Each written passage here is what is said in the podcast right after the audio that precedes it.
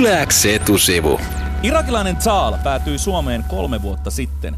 Hän joutui jättämään kotinsa, koska teki aktiivisesti töitä kotikaupungissa, vähe, kotikaupungissa vähemmistöön kuuluvan sunniyhteisön puolesta. Aktivismin takia Zaalia ja hänen perhettään uhkailtiin niin vakavasti, että ainoa vaihtoa, vaihtoehto oli paeta Irakista. Niinpä Zaal meni Turkkiin ja siellä hän turvautui ihmissalakuljettajien palveluksiin. Tämä taas vei hänet aika pitkälle ja epätoivoiselle matkalle Eurooppaan ja lopulta Suomeen.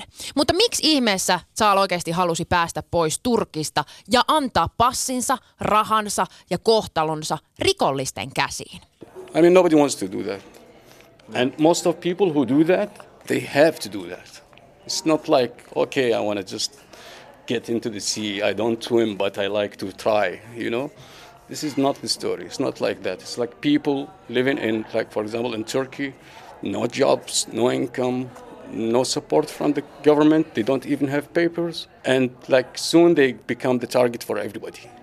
If country becomes worse, nobody says, okay, maybe we the, we, the Turks or the Greeks, maybe we did some wrong policies that could cause the country to be like this. Mm. No, everyone blames the people who come from outside to drain our resources and stuff. So you hear that all the time. So people, when they jump in the sea and and they don't even know how to swim, this is the reason actually. In their countries, they don't have a chance to live, and in the countries that they are running to or, or that fled to, they don't have chance to live. You always get this story that in europe everything is better. And actually i, I believe everything is better here because here you have the chance to at least live in peace Saal pakeni Irakista Turkkiin ja päätyi ojasta allikkoon. Paperittomana siirtolaisena hän ei saanut mitään tukea Turkista, vaan oli siellä lähinnä vihan ja katkeruuden kohde, mikä kumpusi maan heikosta taloustilanteesta. Hän oli kuullut, että Euroopassa olosuhteet olisivat toiset, että täällä olisi edes mahdollisuus elää rauhassa. Tämä paine ja mahdollisuuksien olemattomuus sai Saaliin tarttumaan ihmissalakuljettajien tarjoukseen. Mutta millaista tämä yhteistyö näiden ihmissalakuljettajien kanssa oikein oli? Yeah, like you have to give money to some people. People you don't know their names, you just they just go by nicknames. They don't tell you who they are. And uh, yes, you give money, lots of money actually. Money that sometimes families sell their everything they have. Sometimes they sell, you know, valuable things like their bodies. Actually, you know, hoping that at least you know, their children, for example, would have the peace that they never had. So uh, you arrived to Finland through uh, Russia or Baltic countries or Sweden, or which way did you come here? Honestly, we didn't know. You are put in, in some kind of mini box, you know, somewhere at the trunk or the back or the loader of some trailer car or something. Mm-hmm.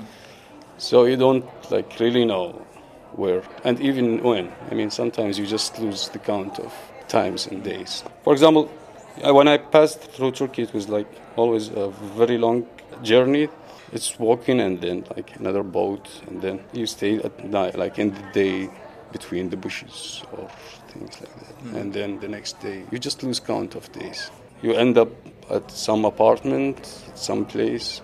You are not allowed to talk to anybody. The money is somewhere else. I mean, the passports they they stay with the guy, and this is kind of insurance.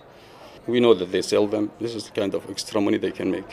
I mean, if you get lost, you, nobody will nobody will know, trace your name or something, which is even harder to trace the smuggler. You know, so they keep everything with them. Like sometimes the money that you have, like which is like really small cash, they want it also. They say, okay, you want a food? You want to have food? This costs this much. You want to have a soap to wash your face with? Mm. This is this much. So they drain, you know, everything you have. Näin kertoo siis Irakin tilannetta pakoon lähtenyt Saal, joka sanoo, että ihmissalakuljettajalle on tosiaan uhrattava omaisuutensa, passinsa ja jopa koskemattomuutensa, eikä siltikään ole varmuutta siitä, pääseekö hengissä perillä, perille sinne jonnekin. Saalkin kertoi tuossa, että hän joutui piiloutumaan takakontteihin, pieniin laatikoihin, erilaisiin asuntoihin, ei saanut ikinä esittää mitään kysymyksiä, ei puhua kellekään. Ja tämä epätoivoinen matka kesti niin pitkään, että ajantaju hävisi, eikä Saal tiennyt, missä maassa hän milloinkin oli siis Turkista lähti, mutta ihmeellisten reittien kautta sitten päätyi. Niin, ja hän jatkaa, että ihmissalakuljettajat nyhtivät kaikki rahat pois näiden pakolaisten taskuista julman kiristyksen ja mielivaltaisuuden avulla. Esimerkiksi päivittäinen ruoka ja perushygienian järjestäminen saattoi maksaa maltaita, eikä siinä oikein vaihtoehtoa ollut. Lisäksi pakolaisten passien myynnillä salakuljettajat tienasivat lisärahaa itselleen ja niiden hallussapito oli vähän niin kuin takuu siitä, ettei nämä pakolaiset lähtisi omille teilleen tai paljastaneet salakuljettajia viranomaisille. No julmaa ja hengenvarrasta toimintaa kyllä, mutta Saal ei syytä pelkästään uuden ajan orjakauppiaita tästä pakolaisongelmasta. You know, they are to be blamed, but also you should blame everybody else actually. But not the asylum seekers. Mm-hmm. Everybody should be blamed, but not the, those guys. Because they, you know, believe me, there is like only this window. Mm-hmm. It's very small, very tiny, but they have to go through it. Mm-hmm. But you should blame the governments in the countries where we used to live in, and also the governments of the countries that receive us. It is really hard. I mean, the world should just consider that. This is an army of desperate people, and they will soon be like really too desperate. And then other people will come and arrive with other alternatives, like, okay, you see the, how the West is treating you, you see how your governments, the infidel governments treated you. This is the time to join us. Mm-hmm. And everybody wonders where those guys come from, ISIS and others. Comes from this, actually. Irakista ihmissalakuljettajien avulla Suomeen päätynyt pakolainen Saal kertoo, että niin kauan kuin heitä eli pakolaisia tulee ja turvapaikan hakijoita tulee, niin sitä riittää ihmiskaup- salakuljettajille myöskin asiakkaita. Kaikkia muita tulisi siis syyttää paitsi itse turvapaikanhakijoita, jotka vain yrittävät selvitä tästä hyvin epätoivoisesta tilanteestaan. Jos pakolaisia ei suostuta auttamaan, niin seuraukset voivat olla katastrofaaliset. Saa täsmentääkin, että kyseessä on niin epätoivoisten ihmisten armeija, jotka ovat herkkiä lähtemään Isiksen kaltaisten terroristijärjestöjen toimiin mukaan. Houkutus on suuri, jos ei mistään muualta sitä apua oikein saa.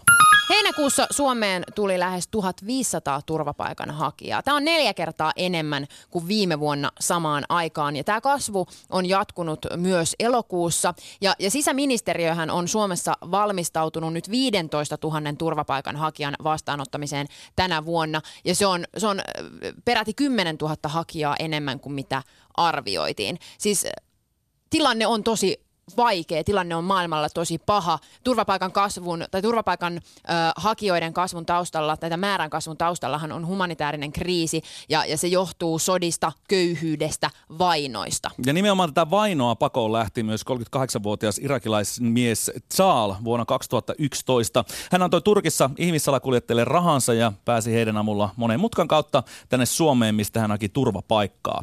Annetaan Zaali itse kertoa, miten hän koki 13 kuukauden elon Oulun ja Pudasjärven vastaanottokeskuksissa ja millaisen re- ensireaktion hän koki pohjoisessa määrän päässään? When I came in, I mean, everybody was like there for one year, like 18 months. So when I arrived there, I mean, it was kind of one of the guys said, "Hey, welcome to the zombies center." Because we are the living dead. I was like, why do you say that? And he said, listen, I was like forgotten here for like 18 months. I have a young girl, and he said I miss her like hell, and they just want to, you know, get these papers to do something. I mean, because without these papers, I cannot do anything. So yeah, this is the first impression I get, and then it was like really cold when I came in, and it was like the winter was coming. I have to quote that from Game of Thrones, mm-hmm. but yeah, yeah, like winter is coming, so everybody was like, oh, okay, let's like have more food because we were in the not in the city, we were outside the city for like 13 kilometers and it, there was like no buses like running all the time. So we try to go to the shop once, take everything for two weeks, so we don't have the chance to meet people. The reception people are kind of okay. We don't want to get any personal relationship with anybody, so don't you know mm-hmm. stick to the questions mm. that are related to our work. Mm-hmm. So yeah, we didn't have the chance to to really know Finland. Mm. All that I get is that Finland is really cold especially in the north, and uh, everything was not really easy. Mm-hmm. Näin irakilainen Saala siis kertoo ensireaktioistaan saapuessaan Suomeen ja, ja kertoo sen, että kylmän ilman lisäksi myös vastaanottokeskuksen ilmapiiri oli vähintään yhtä kolea kuin sää ulkona. Ja eräs turvapaikan hakija toivottikin hänet tervetulleeksi zombikeskukseen, koska tuolla vastaanottokeskuksessa porukka odotti toimettomana turvapaikkapäätösten etenemistä ja osa väestä siellä vastaanottokeskuksessa oli ollut paikoillaan jopa 18 kuukautta. Ää, turvapaikanhakijat, jotka olivat tuolla vastaanottokeskuksessa, eivät saalin mukaan saaneet kontaktia paikallisiin, eikä vastaanottokeskuksen työntekijöihin oikein voinut luoda henkilökohtaisia suhteita. Ja Saal itsekin joutui odottamaan peräti 13 kuukautta omaa päätöstään turvapaikasta. Minkä ihmeen takia prosessissa meni niin kauan? Well, we asked about that like many times, but we were given like mm, several excuses. Like, for example, okay, we are recruiting new immigration directorate staff, so just guys, just wait a little while. And it was surprising that, that I asked the persons who were in the reception center before me, I mean the asylum seekers, and they said, oh, this is the same excuse that they were giving us for the last two years. So I was like, okay, it is something just they say. But I, I'm not saying that I know exactly what the reason was, but this is what we get. I mean, we were given like mm. as an ex- as an excuse, and I know people who stayed there like for two years, and then they get rejected. I mean, it was easier if you just reject them at the like first two months, three months, so that they have the chance to do something else, or at least leave the country. And believe me, like if you live in one year in one place, it becomes your home. So they are forced to leave their home again because of this rejection. In two years, this is not really working. And uh, I know some guy, he, he wanted to actually to commit suicide because of that. He said, I cannot just wait here. I'm not doing anything. Sometimes we asked if we can do something, like just send us to the woods to cut wood or to do something. We don't want just to stay here and hear the complaints. Everything. I mean, everybody was complaining, so so it was hard, and we don't know why. But I think this is kind of bureaucracy actually mm. working. Nobody is supposed to stay all that long time waiting for a paper. Irakilaispakolainen Chaale ei osannut sanoa, miksi turvapaikka päätöksessä meni täällä Suomessa 13 kuukautta. Vastaanottokeskuksessa kerrottiin, että he kouluttavat uutta henkilökuntaa, joten hakemukset eivät etene sen takia. Tätä samaa syytä, jota siis Chaal kutsuu tekosyyksi, oli käytetty pitkään muidenkin turvapaikanhakijoiden kysyessä omien asioittensa ja turvapaikan ää, perään. Ja Saalin mukaan olisi ollut paljon helpompaa saada esimerkiksi hylkäävä päätös nopeammin, kun taas odottaa toista vuotta epävarmana sitä lopullista päätöstä, koska vuoden sisällä vastaanottokeskuksestakin kaikessa karuudessaan tulee kotipaikka niille ihmisille, jotka siellä asuvat. Ja, ja se hylkäävä päätös vie heidät sitten jälleen samaan tilanteeseen kuin ö, missä alun perin oltiin silloin, kun he joutuivat oman kotinsa jättämään. Ja saa kertoa erästä miehestä, joka olisi halunnut tappaa itsensä, koska odottaminen oli niin raskasta. Ja hyvin turhauttavaa Saalin mukaan oli myöskin se, että nämä turvapaikanhakijat eivät saaneet tehdä keskuksissa mitään, vaikka olisivat halunneetkin. Ne olisivat halunnut lähteä vaikka hakkaamaan puita ilmaiseksi, polttopuita, mutta se ei käynyt päinsä Saalin mukaan. Hän myös äh, kertoi minulle tällaisesta äh, sairastapauksesta, eli hän itse asiassa sairastui pakomatkallaan äh, ja kun ennen kuin saapui Suomeen, niin sokeritautiin. Ja hänen mukaansa hän ei saanut tarvittavaa hoitoa vastaanottokeskuksessa ennen kuin oli laihtunut 30 kiloa ja melkein kuoli äh, näihin oireisiin.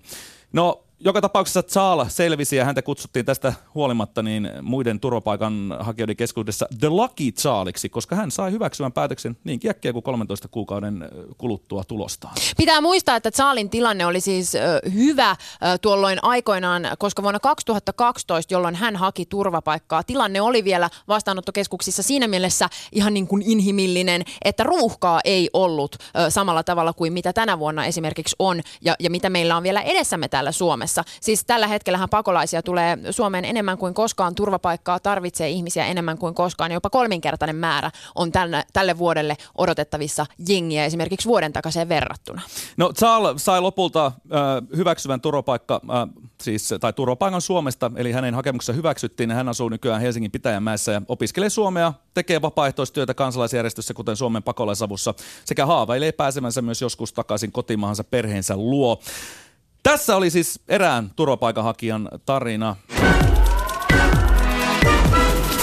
Yläks etusivu.